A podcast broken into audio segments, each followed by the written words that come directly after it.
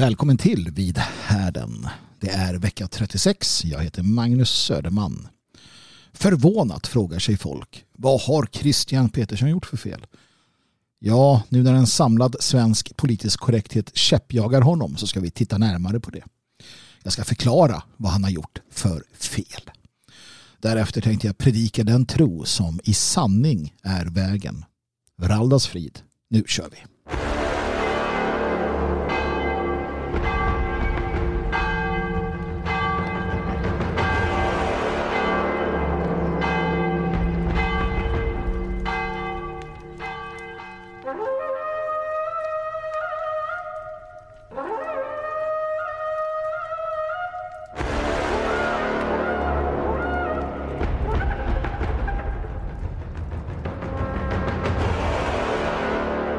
Men innan jag gör någonting av det så vill jag börja med att hälsa er som sagt välkomna. Det är lite av en ny säsong kan vi säga.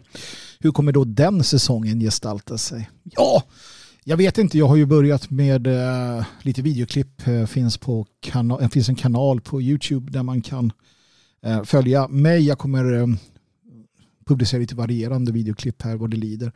Jag fortsätter att skriva på härden punkt nu.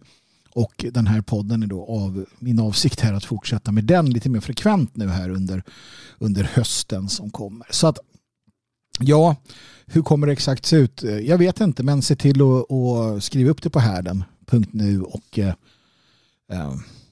bli, bli en eh, prenumerant så kommer du kunna hänga med hela vägen och se vad som händer. Som sagt, gå jättegärna in på YouTube. Uh, och uh, sök upp mig, Magnus Söderman, där och uh, tryck på gilla och följa och så vidare. Så att uh, då, då kommer allting ske av sig själv så att säga och du kommer bli informerad om detta. Det var det första. Det andra jag vill prata om innan jag pratar om uh, Christian uh, Peterson och uh, den senaste utvecklingen där såväl som lite annat viktigt, så vill jag göra mitt bästa för att återigen då bara motivera er lite grann. Få er att tänka lite grann på viktiga saker. En grundläggande sak för det vi håller på med är lojalitet. Lojalitet mot den svenska strävan som vi delar. En bättre framtid. Förhoppningar om en bättre framtid. Viljan till en bättre framtid. Den bygger på lojalitet. Den bygger på lojalitet för att lojalitet är det som får oss att härda ut. Lojaliteten är det som gör att vi Att vi står emot eh, även när det är som jobbigast. Lojaliteten får oss att gå upp på morgonen. Och fortsätta den här svenska strävan som vi är inblandade i. Lojaliteten mot det högre syftet får oss att inte packa ihop och, och ge upp när det är som jävligast. Då. Men då måste man vara lojal mot något. Det, det är så att lojaliteten måste ha en grund i någonting. Och, och det är lite det jag vill inleda med att prata om. Var, var förankrar man sin lojalitet? I ett äktenskap är det ganska enkelt. Du förankrar din lojalitet i löftena du, du ger till din eh, make eller hustru. Du förankrar dem hos en människa och det, det är vanskligt såklart. Det är vanskligt eftersom att människor är svekfulla. Människor är nyckfulla och människor är svaga. Det är därför vi har en, en femtio procentig skilsmässostatistik i det här landet. Det är för att människor inte håller det de lovar. Människor säger saker och sen så gör de tvärtom och sen hittar de en massa skäl till varför det var okej. Människor är inte i dagsläget trofasta. Av de uppenbara skälen att man i grund och botten inte behöver vara det. Utan att det finns alternativ hela tiden. Det finns ursäkter. Det finns alla möjliga och omöjliga vägar att gå runt detta. Så därför kan vi inte hålla eller därför kan vi inte förankra denna lojalitet jag pratar om i människor. Det går inte. Utan lojaliteten måste förankras någonstans där den är eh, stabil, där den sitter hårt fast. Och vart är det då? Vi kan göra det. Jo, jag har hittat två väldigt bra ankarplatser för vår lojalitet. Den ena är potentialen. Alltså potentialen är det som komma skall i framtiden. De ofödda. De som ännu inte är i liv. Vårt folks framtid. Lojaliteten till dem gör att jag känner mig trygg i vad jag håller på med. Och det andra är i det som har varit, det vill säga den strävan som har föregått oss. Allt ifrån våra förfäder som red in från stäpperna för att etablera våra riken från fordom till de hårt arbetande svenskarna som nyligen bröt fram och bröt ur och mejslade, plats, mejslade ur den här platsen vi kallar Sverige. Europa, den vita världen. Där finner jag platsen för min lojalitet. Inte till det otacksamma folket av idag, för det är ett otacksamt folk. Det är ett otroligt otacksamt folk som, som fortsätter att gå tillbaka till den hand som slår dem. Som fortsätter att rösta på samma politiker. Som, som låter sig luras. Skulle man sätta sin lojalitet, förankra den i svensken av idag, ja då, då tappar man rätt snart ja, hoppet. Det är som att förankra sin personliga lojalitet till en, en nyckfull människa. En person som du vet bara ändrar sig eller säger saker den inte menar. Då tappar du rätt snart hoppet. Va? Som sagt, femtio procent utav skilsmässorna eller femtio procent utav äktenskapen blir skilsmässor. Det bygger ju på just den, det sorgliga faktumet. Så att lojaliteten måste förankras i något evigt. Något stabilt. Och det är ju det. Det som har varit och det som kommer. Och enligt mig i Gud. Hos Allfadern som är en eh, fixstjärna på vår himmel. Där vet vi att om vår lojalitet ligger hos honom och hos det kommande folket, då kan vi hänge oss och vara fullständigt förvissade om att vi gör rätt. Och när vi gör rätt, att veta att man gör rätt, det är att få styrka, övermänsklig styrka att stå emot vad helst som komma skall. Så vi är lojala. Inte för människors skull. Men potentialen i de kommande släkterna. Och i troheten mot de människor som har kommit. Som har varit. I troheten mot de människor som var innan oss. Det är med de två plus troheten mot vår Gud. Vår skapare, vår far. Som kan göra att vi står fasta. Att vi står starka. Så med det sagt så ska vi gå vidare och eh, titta på vad eh, Christian Peterson har gjort för fel. Men först lite musik.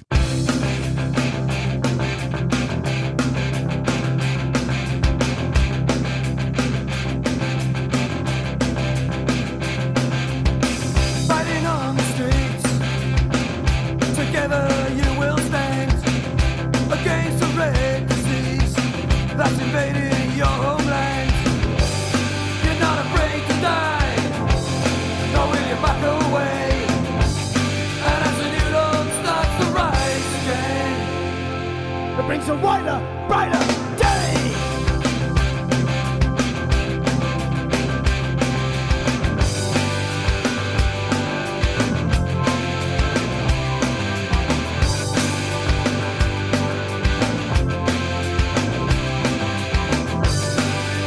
Cause you are loyal to the cause, and you don't understand defeat.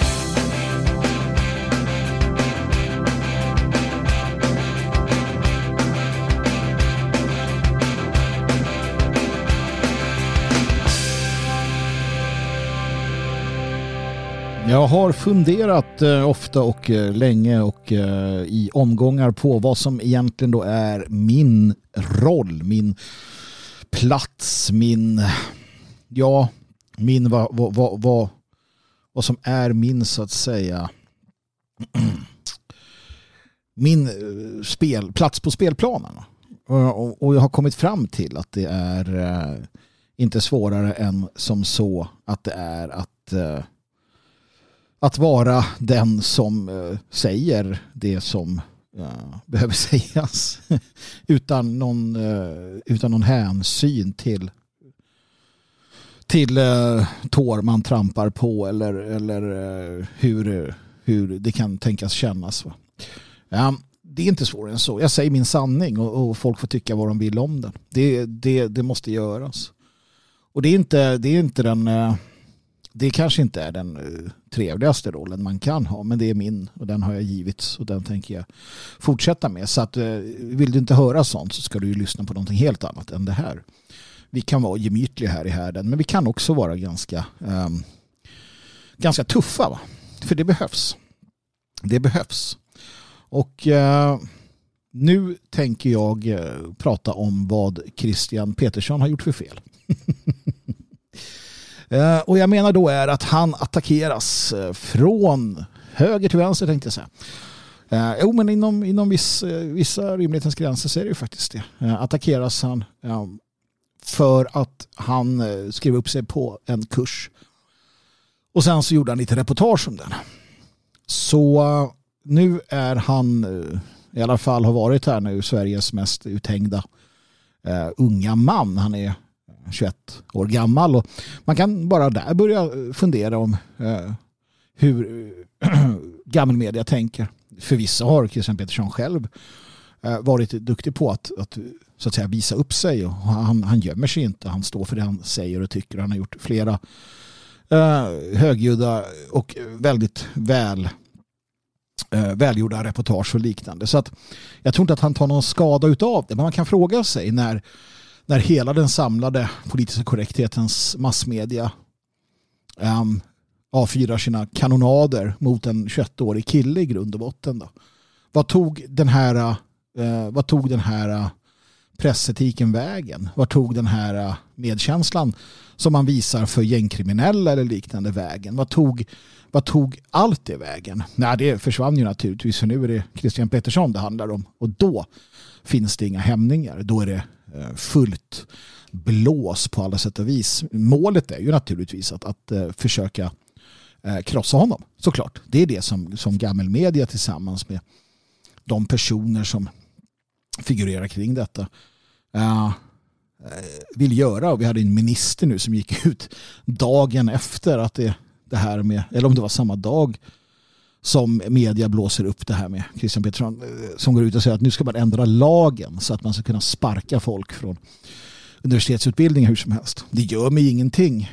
Universiteten borde brinna. Det är i dagsläget universitetens tummelplatser för det nesligaste och vidrigaste ja, inom alltså det, det, det, det är institutioner som skapar avgrundsvarelser redo att bära upp det förkastade, förpestade system som vi lider under. Så att uh, för min del så, så högre utbildning kan, kan i allt väsentligt um, skrotas under en period. Det är möjligt att ingenjörer och liknande, så länge de inte lär sig, lär sig någon form av common core-matte, kanske kan ha någon nytta utav det. Men, men i, i allt väsentligt uh, så så uh, kan man göra bättre av sitt liv kanske än att, än att liksom fördjupa sig ännu mer i och binda upp sig ännu mer i systemets äh, dödsfamn. Mm. Men, men vad, vad händer nu då? då? Alltså, saken är den att det, det Christian Peterson har gjort är alltså att han har skrivit upp sig på en kurs äh, som leds av Tobias Hübinette. Äh, sen har han gått på den kursen så att säga. Det, det sker via via datorer som jag förstått det, via Zoom eller liknande. Han har vid något tillfälle twittrat. Han, han twittrade eller skrev att en person som själv hade gått ut på sina sociala medier att vederbörande går kursen. Han hade så att säga skrivit att vederbörande går kursen.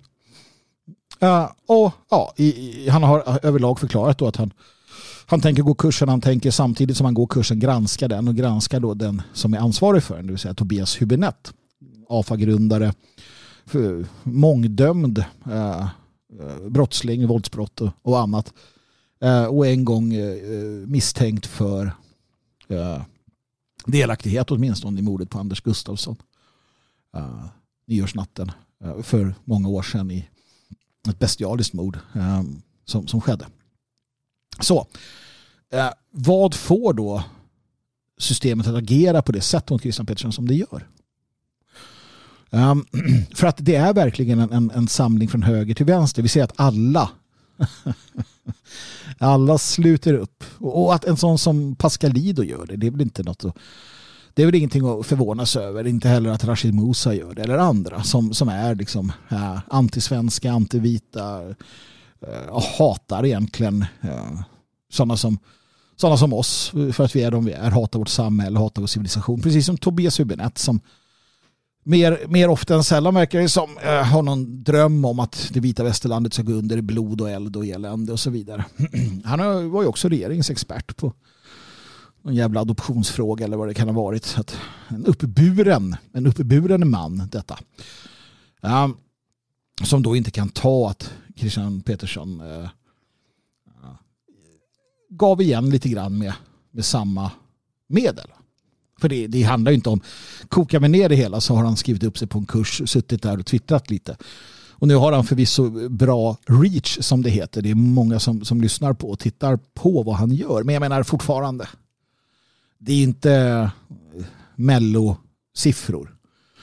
Um, och, och hur den är framförallt så är det så. Och det gäller alla som håller på med det här. Framförallt så når vi... Um, når vi människor som, alltså det är väldigt mycket predikande för kören, väldigt lite att vi når ut. Um, kören växer, om vi säger så, Men det är fortfarande så att i allt väsentligt når vi ut till våra egna.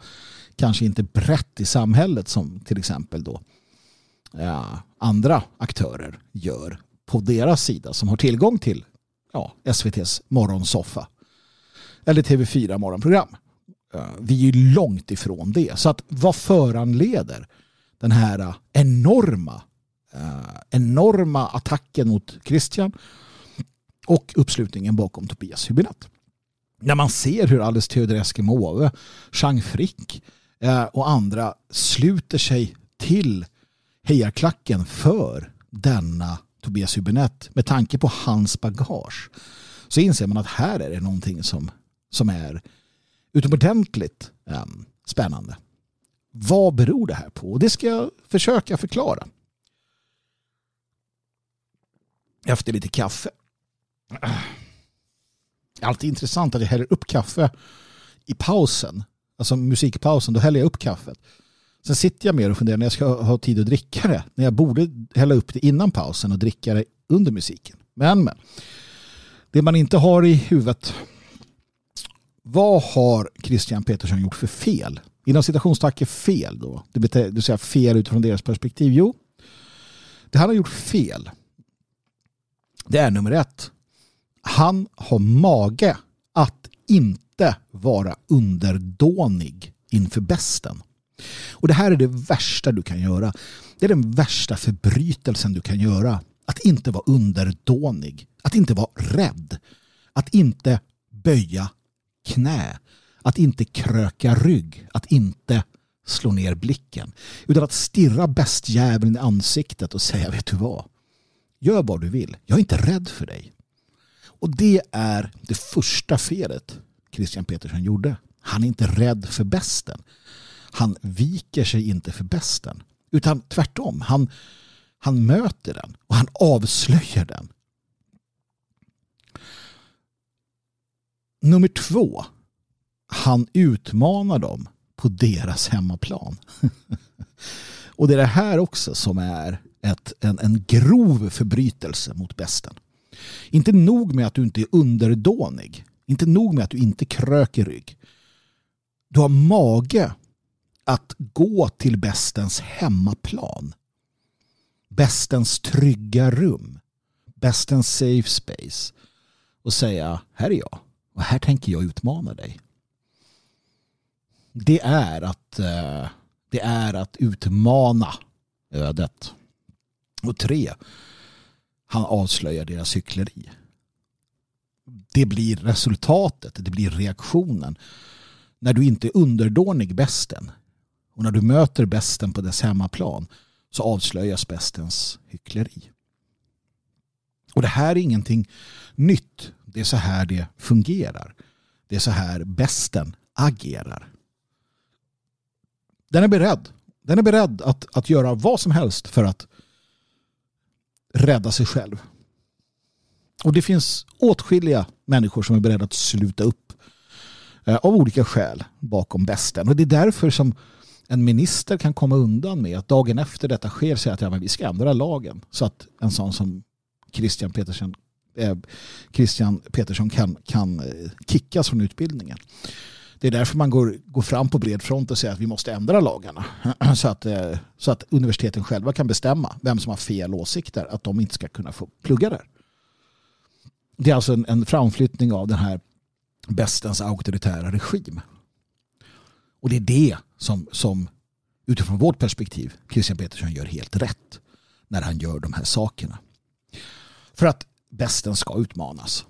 Och jag har, jag har egna erfarenheter av det här. Jag har egna erfarenheter av att utmana bästen. Och kanske den, den gången som blev mest i min värld, mest sådär talande för hur det ligger till, det var när Säkerhetspolisen hörde av sig till mig. Och det här var i samband med att de gjorde tillslagen för att se om eh, organisationen jag då tillhörde gjorde sig redo för statskupp eller inte. Så det var ett, ett, ett större tillslag med antiterroriststyrka och så vidare och så vidare och så vidare. De, de hittar ju naturligtvis ingenting. Det var inga det var inga palatskupper eller vad heter det, statskupper i antågande, så att eh, det slutade med eh, plattfall och pannkaka. Man kan för evigt nu då förvisso hävda att man har figurerat i utredningar om olika kårverksamhet och så vidare. Men ja, det blev ju inget av det. Men det spelar ju ingen roll. Sanningen är ju ingenting som bästen bryr sig om. Men i samband med det här så, så tilldelades eh, jag och några tillverkare som en, en speciell Säpo-agent eh, från Göteborg som hade till uppgift att i tid och otid ringa eh, till en eller komma förbi och knacka på dörren för att prata lite grann. Uh, det erbjöds en del. Uh, jag minns att uh, jag blev erbjuden till exempel då uh, att få veta vilka som skrev de elakaste sakerna om mig och andra på ett nätforum. Uh, då tyckte den här Säpo-agenten att om, om du ger mig lite information så kan jag ju berätta vilka som gör det här. Naturligtvis så tackade jag nej. Uh, jag underhandlar inte med bästen. Men Uh, Det som var mest anmärkningsvärt, det var den gången då den här eh, polisen från Säkerhetspolisen satte sig ner och sa att eh, nu är det så här, att eh, ni, och då menade han då organisationen jag tillhörde, ni kan eh, hålla på och ge ut er tidning. Wow. Vi hade en tidning som vi gav ut och den såldes eh, med varierande framgång ja. och såldes på, på gator och torg. Han sa att ni kan fortsätta med det. Ni kan ge ut den där tidningen om ni vill. Och ni kan ha era små fester. Vi hade fester då och då. Vi hade sociala sammankomster. Där man hyrde någon, liten, hyrde någon, någon kvarterslokal eller ett Folkets hus eller någonting. Och sen träffades man och lyssnade på musik och sådär. Det, det var så. Det var så man gjorde. Och det kunde vi också göra, sa han. Gör det. Ha era fester, ha er förening, ha er organisation här och ge ut era små tidningar och sådär. Det är lugnt. Uttryckligen sa han det. Det är lugnt, gör det. Ni får det. Alltså vi har deras tillstånd, bästens tillstånd att göra det. Men, sa han, gör ingenting av det här andra. Och det här andra, det var att vi under den här perioden hade blivit mycket mer aktiva med att vara ute bland folk. Det vill säga att vi hade genomfört demonstrationer. Eh, vi hade genomfört torgmöten. Eh, oannonserade och annonserade. Där vi gick ut, träffade människor, pratade med människor. Eh, och eh, tog konsekvenserna utav det också, också gentemot då utlänningarna som kunde ställa till med bråk eller för den delen vänsterextremister. Och, och budskapet var tydligt. För vi märkte att vi fick mer människor som hörde av sig. Människor som blev intresserade. Det här är alltså väldigt länge sedan nu. Det är, det är många, många år sedan. Och vi var inte alls lika eh, kunniga på internet och så, som, som vi är idag. Va? Det var en annan tid i mångt och mycket. Men budskapet var alltså väldigt, väldigt tydligt från Säkerhetspolisen. Ni får göra de här sakerna, men om ni gör saker där ni når ut till människor. Alltså om ni gör saker som på riktigt får människor att kanske tänka till. Ja, då kommer vi stoppa er. Det är inte okej. Vilket eh, var ganska tydligt. Eh, med insparkade dörrar och eh, automatvapen. Försedda eh, drönarpoliser som gjorde bästens vilja, va?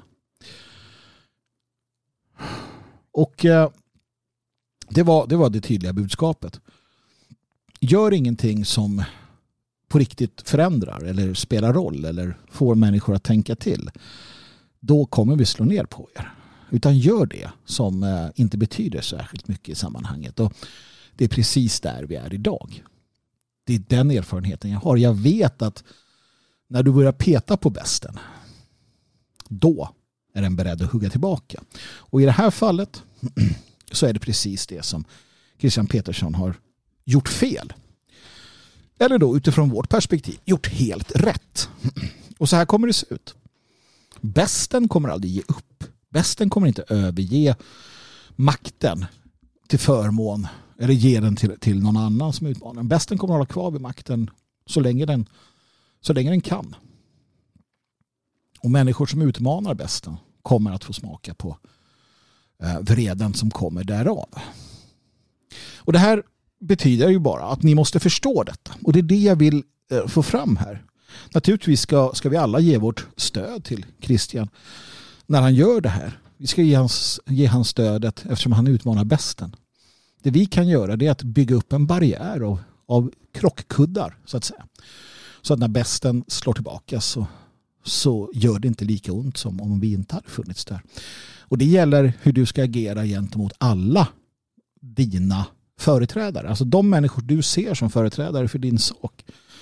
Eh, om du ser mig och härden som en företrädare, ja, då är det din plikt att vara en krockkudde. Att hjälpa till. Eh, att finnas där. Så att eh, den... Eh, Så att de, de huggtänder som bästen skickar ut inte gör lika stor skada. Och, och, och det här är livsviktigt att förstå. Det är därför jag alltid är så noggrann med att eh, säga åt er att stötta de ni eh, känner att ni eh, de ni känner företräder er. De som gör eh, det, det arbetet måste ni stötta. För att om vi, och, och jag räknar in mig i den skaran av personer som, som gör det, om vi känner det stödet, ja då, då blir vi ännu modigare. Då blir vi ännu fräckare. Och eh, vi blir ännu mer eh, effektiva. För att då kan vi göra detta. Men om vi inte känner det stödet, ja då, då, då blir det svårare såklart. Och jag har, jag har hållit på med det här så pass länge nu så att jag vet, ja. jag vet att det är så. Och vi befinner oss i en situation där, där, vi, där vi alla känner väldigt starkt stöd. Men såklart, mer utav den varan är alltid tacknämligt. För att det kostar på. För Christian Peterson kostar det på. För mig kostar det på. För Dan kostar det på. För Kasselstrand kostar det på. För Jeff Ahl kostar det på. För alla etnonationalister. Alla som är delaktiga och som är öppna med vilka de är. Och det, det är de jag hänvisar till. Människor som, som faktiskt också säger vilka de är och som i kraft av sina egna namn och den offentlighet då, förstärker sitt budskap. Och naturligtvis så är det etnonationalister jag åsyftar.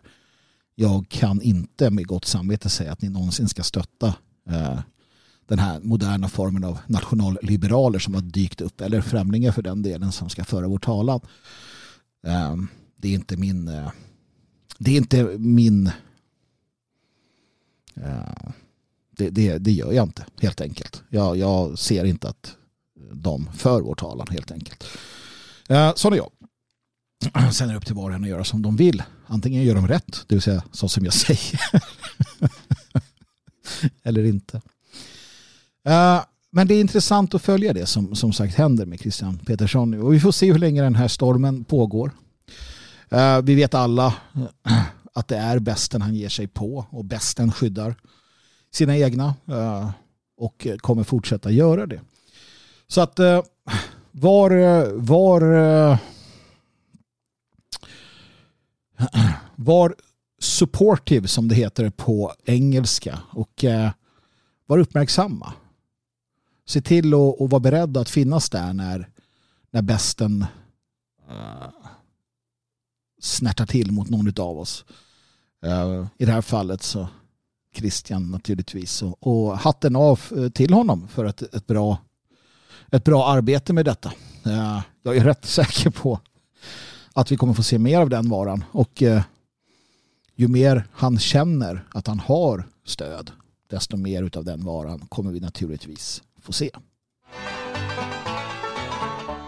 We're living in a country that's the finest place on earth, but some folks don't appreciate this land that gave them birth. I hear that up in Washington they're having an awful fuss, cause communists and spies were making monkeys out of us. The bureaus and departments have been busy night and day. They're figuring out just how we gave our secrets all away. And Congress has appointed a committee, so they said, to find out who's American and who's a low-down red.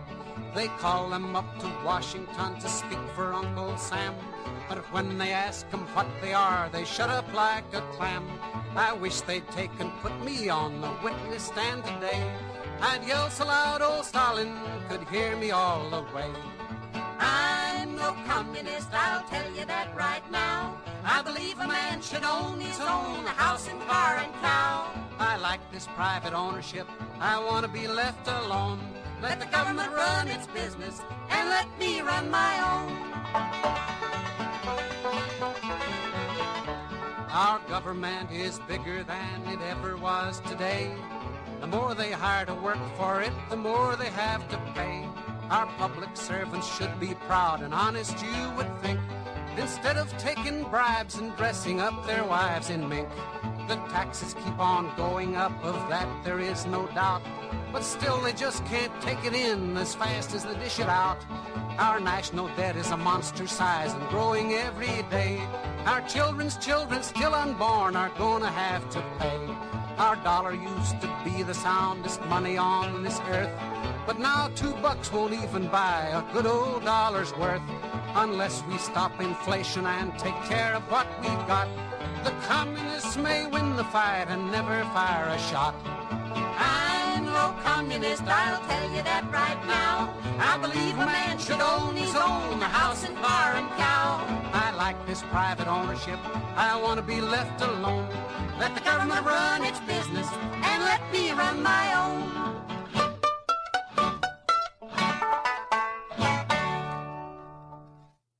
Mm, I'm no communist. Lulebellen Scotty. Ja, tider det när vi kunde höra sån här trevlig musik.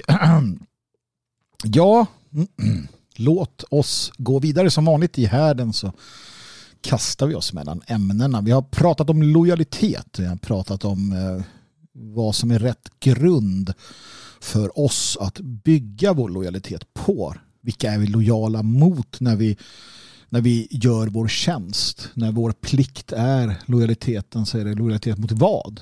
Ja, det var inte mot enskilda individer eller ens det levande folket idag, utan plikten ligger mot de ofödda.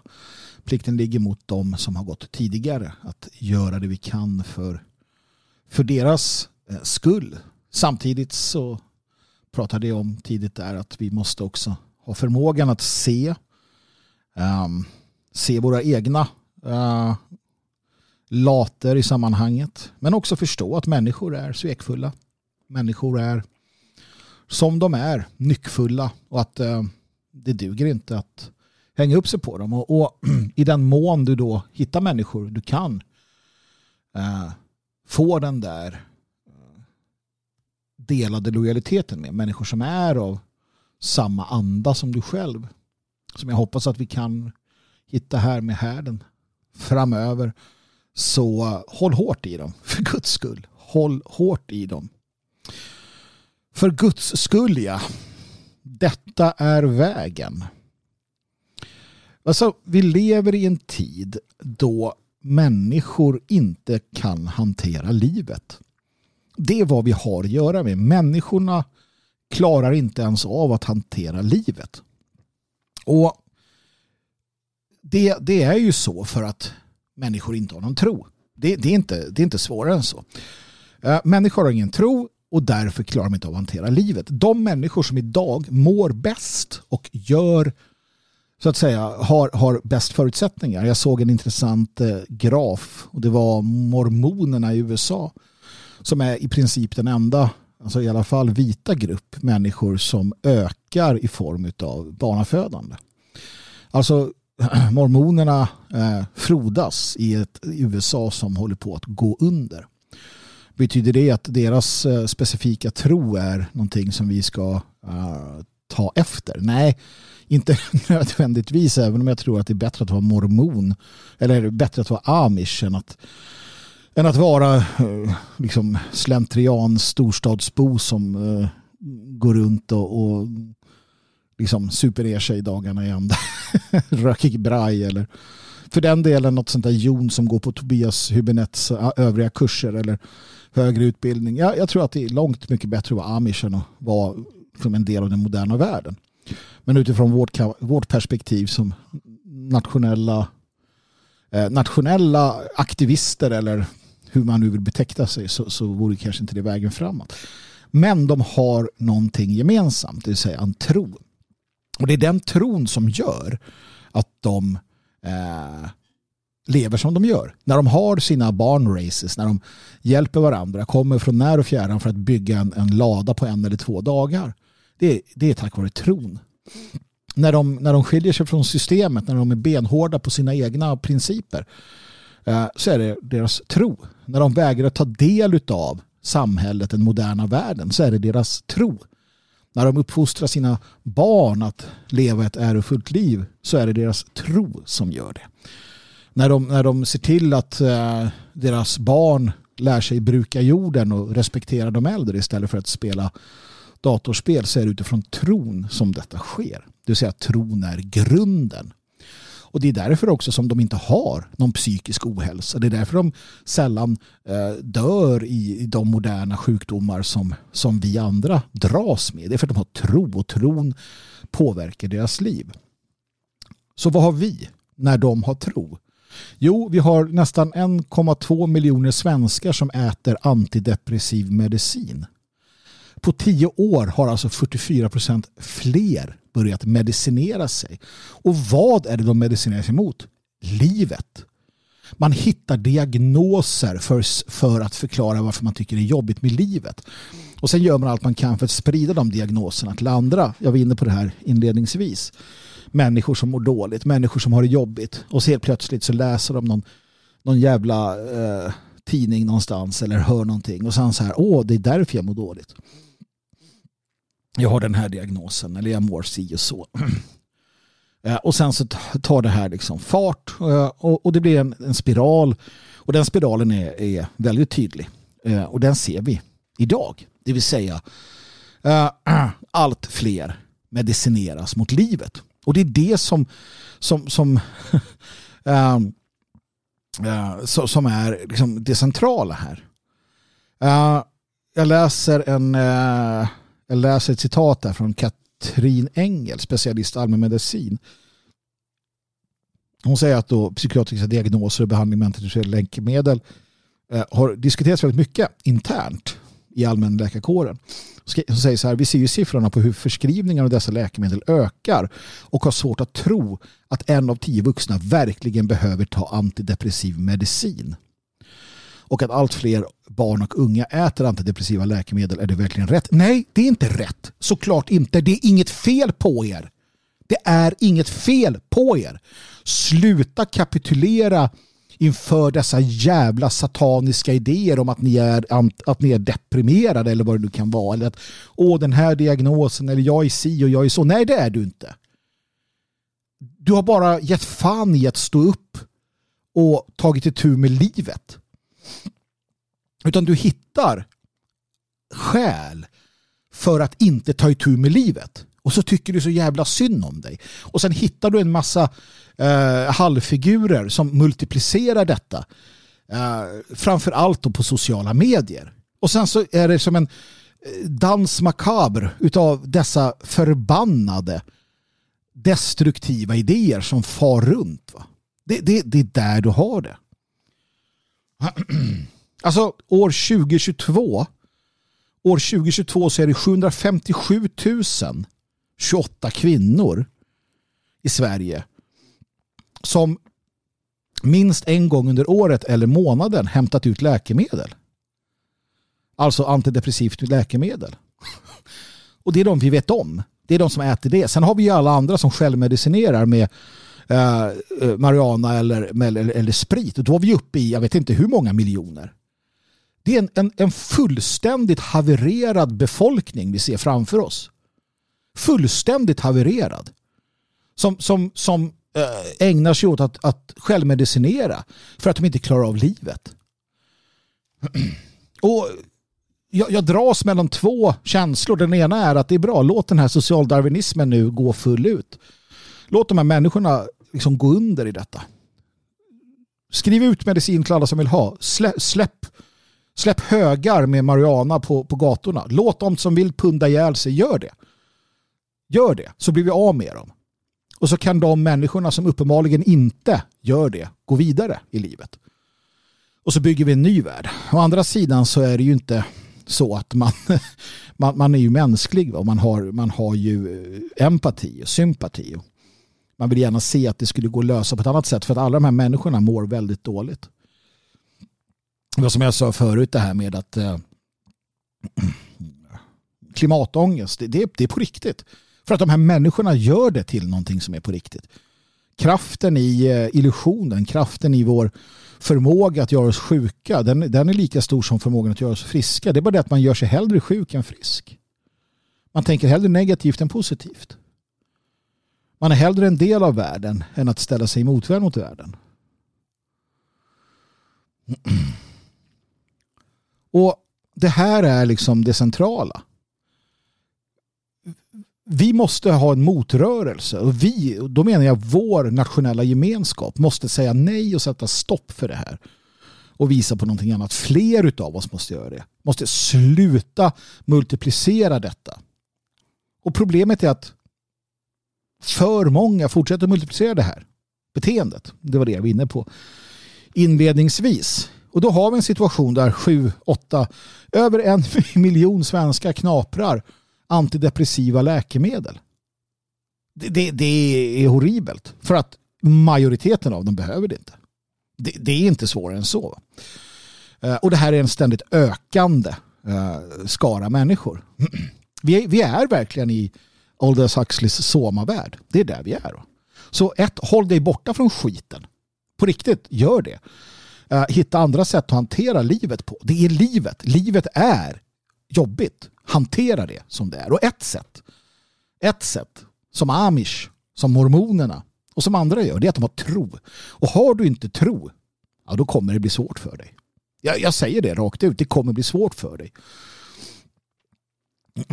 För du kommer ha väldigt svårt att hantera livet. Och framförallt kommer du ha svårt att hantera det som komma skall. För att samhället blir inte bättre. Utmaningarna blir inte färre. Tvärtom. Så tro kommer vara, är och har alltid varit grunden för det vi gör. Och det kan också få dig att hantera livet. Inte bara livet, utan också vår svenska strävan. Men då är frågan, vilken tro? Vilken tro, Magnus? Nu när du sitter där på din höga häst och domderar igen. Ja, vad menar jag? Ja, och då vill jag väl bara börja med att göra mig ovän med de flesta genom att säga att både hedningarna och de kristna är lika mycket förda bakom ljuset. Både hedningarna och de kristna är lika förda bakom ljuset. För att det finns en grund i det här. En grund. Och det vi måste förstå är att oavsett hur människors uppfattning om Gud, gudar eller universum, hur dess drivkraft ser ut, så kan ingen förneka att naturlagarna är denna krafts verk och avsikt. Och det här är någonting som, som kristna eh, tidigare förstod. Alltså att naturens lag är Guds lag. Naturens vilja är Guds vilja. För att Gud eller gudarna, allfadern eller allfäderna eller vad du vill, har satt upp en ram för existens. De har skapat en låda. En universell låda. Och i den lådan så lyder vi alla under de naturliga lagarna. Så allting som predikas mot dessa lagar är falskt. Vidare. Gud och religion är tydliga, åtskilda och ofta motstridiga begrepp. Naturen bevisar den gudomliga planen. Eftersom den naturliga världen är ett verk av den kraft eller intelligens som människan kallar för Gud. Religioner är skapade av dödliga och därför förutbestämda att vara felaktiga. En religion kan antingen bevara eller förgöra ett folk, allt beroende på vilken struktur den givits av dess upphovsmän, vilka motiv som dess representanter haft samt historiska omständigheters nyckfullhet. Det vill säga den organiserade religionen. Kom inte att säga att den katolska tron är sanningen. Kom inte att säga att Svenska kyrkans protestantism är sanningen. Kom inte att säga att ditten eller datten är sanningen. Sanningen är att vi är felbara människor som skapar olika eh, sammanhang för att fungera i. Och de måste vara ett eh, förankrade i den naturliga världen. Därefter kan vi bygga på. Och all den här ritualistiken, det är inte för Guds skull. Dop eller, eller äktenskap i kyrkan eller begravningsriter eller andra riter, det är inte för Guds skull. Han skiter ju fullständigt i om du äter en oblat eller inte. Han kan inte bry sig mindre om huruvida du gör på ena eller andra sättet. Utan han bryr sig om det enkla faktum: av dina frukter känner vi dig. Och, och vis, nycklarna till tron, till, till tron, den hittar du naturligtvis i eh, många av de eh, skrifter som är vår ras religiösa skrifter, men eh, naturligtvis också i, som jag varit inne på tidigare, i dikten och i, i eh, våra liksom, stora hjärnors arbeten. Så vilken tro? Ja, tron och förståelsen för den stora den stora universella eh, spelet vi är en del utav, som är naturens lagar, där den, den primära och första lagen är bevarandet av den egna sorten. Allt annat bleknar i detta. Vill du göra Guds vilja, då börjar du med att bevara den egna sorten, vilket är grundbudskapet i skapelseberättelsen. Och Gud skapade allt levande, var och en efter sin egen sort. Var och en efter sin egen art. Var och en efter sin egen ras. Det är grunden. Och en tro,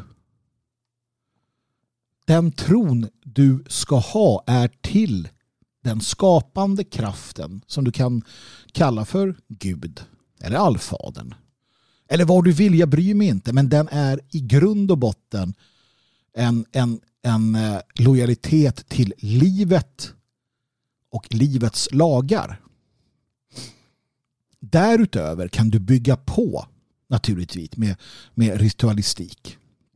Du kan hitta dina sammanhang. Men grunden måste vara detta. Och en kyrka, ett, en församling som inte lär ut det här som grund, den kan du inte ta på allvar. De prästmännen kan du inte lita på. De godarna eller gudjorna kan du inte ta allvar, ta allvarliga på. Och när du förstår det här, då blir du ödmjuk inför människors livsval. Jag har själv många gånger förklarat att jag finner mig hemma i, i eh, att, att förstå Kristus som en bror och som en, en frälsare inom den teologiska eh, diskussionen där. Men jag är lika, eh, lika, jag känner mig lika trygg med att eh, ge respekt till mina fäders gudar. Jag har inga problem med det, och jag är helt övertygad om att allfadern inte har några problem med det. Är det Gud, om du vill kalla för det? Det är det här som vi måste förstå, för det gör att vi kan förstå det mest grundläggande, och det är att vi lever och ska leva efter de naturliga lagarna, och det är Guds vilja. Och då kan vi börja hitta våra egna sammanhang och ha respekt och ödmjukhet inför dem. Det vill säga att jag kanske väljer den här vägen med den här ritualistiken och med den här, de här texterna som grund. Med den här psalmsången eller med den här, den här liksom, vad det nu är. Och att människor som känner som jag, de kommer till det. De blir en del utav det. Andra, de väljer andra vägar, men vi har full respekt för dem, för att de står upp för livets lag. De är lojala mot den högsta lagen som är bevarandet av den egna sorten. Om de, om de sen vill dyrka och tillbe på sitt sätt, ja, det är okej. Så länge de inte bryter mot de naturliga lagarna eller naturligtvis börjar bete sig som eh, illgärningsmän och skadar andra eller, eller varandra för den delen. Det är det det handlar om. Man kan alltså välja hur man binder upp sig i ritualerna. Och det är det här som är ursprunget till kyrkorna. Problematiken ligger ju sen i att de har fått för sig att de har all kunskap, att de är någon form av Guds ställföreträdare. Och då blir det trassel, va? För att det, det kanske man inte alltid köper. I somliga fall kanske man har en ritualistik där man ber tillsammans. I andra fall kanske man säger att nej, men gör det på din kammare. Men man ser till att respektera varandra, och det är det här som är grunden. Och det var, det, det var så det en gång var faktiskt. Ja, den, den irutskotska, keltiska, eller om vi kallar det för chattarkristna kyrkan, samexisterar utan problem med det vi kallar för hedningar. Innan den romerska kyrkan kom och sa att nu ska jag visa er. Så den romerska kyrkan och dess av efterkommande, inklusive protestantismen, har, har stora problem i sig, för att de har ett, en idé om att de vet eh, att de har så att säga sanningen med stort S, vilket de inte har. Och reformationen måste konstant fortsätta. Och respekten måste finnas i att vi eh, att vi erkänner de grundläggande naturliga lagarna. Det är där vi hittar eh, hittar liksom vägen framåt. Och här finns det olika vägar att gå. Jag, jag har min väg som jag delar med somliga och som jag inte delar med andra, men det går alltså utmärkt i alla fall. Vissa kommer samla fler personer kring sig, andra kommer samla sig själv och kanske närmaste familjen. Vi kommer få se nya kyrkor, nya religioner, nya strömningar att vakna till liv. Vi lever i en sån tid när... när när samhället sätts på, på när samhället utsätts för påfrestningar, och då kommer alltid en religiös väckelse. Det viktiga här är att den är grundad i den naturliga lagen. Är den inte det, ja, då är det då är det ett fel, och då ska den bekämpas. Ja, bekämpas. Vi kan inte tolerera religioner som, som, som försvagar oss utifrån de naturliga lagarna. Och så enkelt är det. Det viktiga är andligheten. Det viktiga är att du, du, du har förståelsen för att det är någonting utöver den moderna materialistiska världen. Att det finns någonting mer där. Och faktum är att du måste ha en tro som kan inspirera dig att sätta yxan i skallen på en fiende för att säkerställa ditt folks välstånd. Om din tro inte motiverar dig till att säkerställa ditt folks välstånd, då är den död, värdelös och till och med farlig tro. Det är grunden. Förståelsen för att den materiella världen bara är en enda, är en del utav det, är en, en, ett, en spelplan vi är på. Men också en tro som inspirerar dig att säkerställa ditt folks välstånd. Att säkerställa din ras framtid. Det är den tron vi ska omfamna. En tro som inte gör det. En politisk idé som inte gör det. Den kan inte världens folk ta till sig. Det, det är bara så det är. Och det är den tro som kan bringa oss till en, en ny framtid. För tron behövs. Hur ska vi annars samla oss? Hur ska vi annars känna lojaliteten och motivationen? Hur ska vi resa våra lador i framtiden? Hur ska vi motivera människor att samlas för att bygga någonting nytt? Jo, genom att de har en tro. En tro på någonting utöver sig själva. En tro på att det finns något mer än deras lilla ö som de befinner sig på.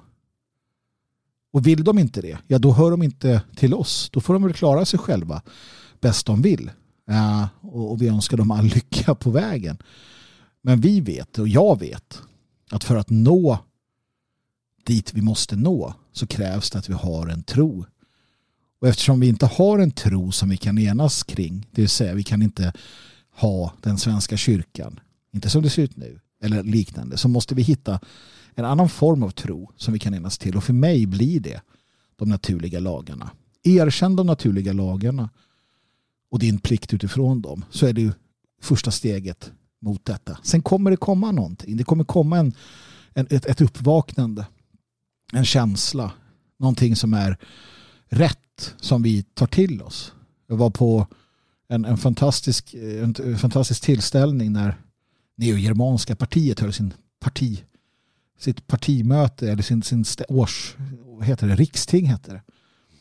Och där sjöngs det salmer. Unga män. Eh... med en, en grundmurad nationalistisk inställning som, som stod tillsammans och sjöng psalmer. Det var, det var speciellt, måste jag säga. Det var en gemenskap utöver det vanliga som rotades där. Och det är, det, det, det är de, de sammanhangen vi kommer att hitta. Och en vacker dag så kommer det här gestalta sig i, i den verkliga världen också. Men just nu så befinner vi oss på ett stadie där vi måste börja förstå att den andliga aspekten är den verkliga.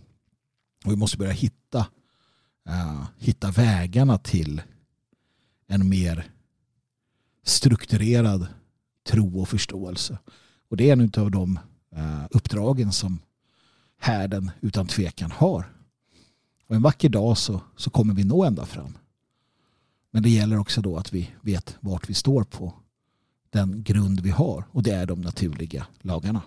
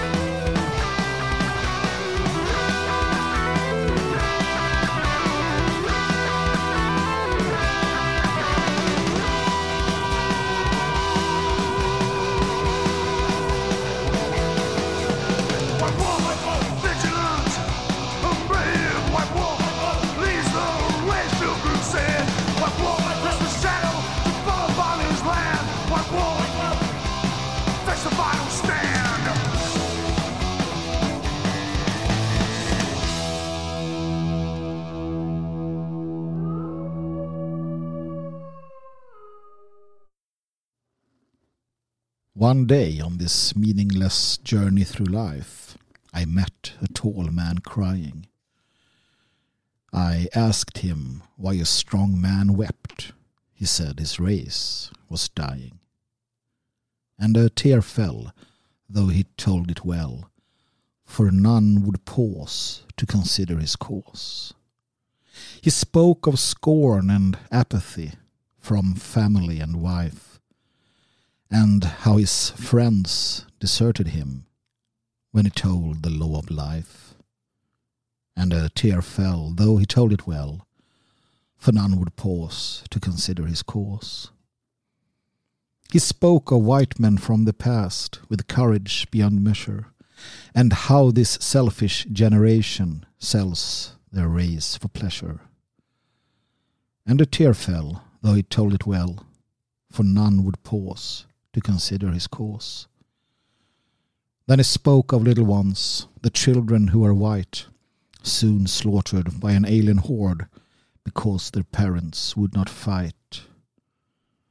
And a tear fell, though he told it well, for none would pause to consider his cause.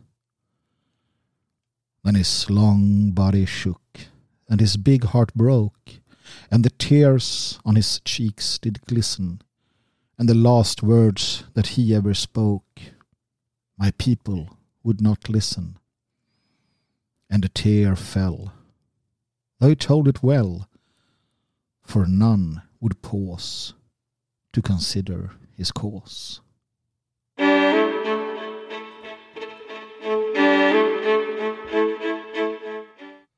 Och där börjar vi närma oss slutet på Vid härden. Vi ska släcka härden, vi ska gå tillbaka till vårt, gå ut i den verkliga världen. Och där ska vi ta med oss allting vi har fått till oss idag och applicera det när vi är där ute. Och jag ber att inte missa, du, du ska inte missa härden punkt nu där jag publicerar mig med jämna mellanrum. Podden, ibland lite extra ljudpoddar som kommer ut och texter framför allt. Och jag hoppas verkligen att du prenumererar, dels för att inte missa när något nytt händer, men också för att stötta projektet. Att du tecknar en, en prenumeration. femtio, femtio spänn har du nog råd med. Du kan göra det månatligt då eller per år. Du kan också ge en gåva om du vill. Om du känner att nej men det här var ett bra avsnitt. Det här var någonting som slog an. Så kan du ge en gåva på noll sju sex två fyra sju fem sex sju två. Det är Swish alltså. noll sju sex två fyra sju fem sex sju två. Så skriver du en gåva. Jag kommer snart behöva uppdatera datorer här hemma och så vidare. Så att allting är naturligtvis, naturligtvis till hjälp. Och jag vill tacka dig som gav en sån otroligt generös gåva här om sistens. Det var... Det var verkligen uppskattat. Och jag kommer att eh, bli bättre på att redovisa er som, som stöttar på det sättet här i, här i sändningar framöver. Jag har eh, inte haft tid ärligt talat att sammanställa den listan, men eh, ni ska veta att ni alla har min djupaste tacksamhet. Och som sagt, du som prenumererar på härden, tack så mycket. Du gör inte det för att i eh, första rummet få tillgång till en massa material. I dagsläget är det bara vid eh, alltså högläsningarna. Du ser när jag läser in mina egna artiklar, och det kan komma lite annat framöver som, som är så att säga exklusivt. Det är inte därför de som prenumererar prenumererar, utan framförallt gör de det för att de vill stötta projektet. Och de vill se till så att så många som möjligt kan ta del av detta. Och det är därför jag kan erbjuda den här podden och, och annat på det sättet. Så ett stort tack till er, och ett stort tack till er som ger långt utöver det som så att säga krävs. Låt mig också rikta uppmärksamheten mot odalboden punkt se butiken för den moderna allmogen.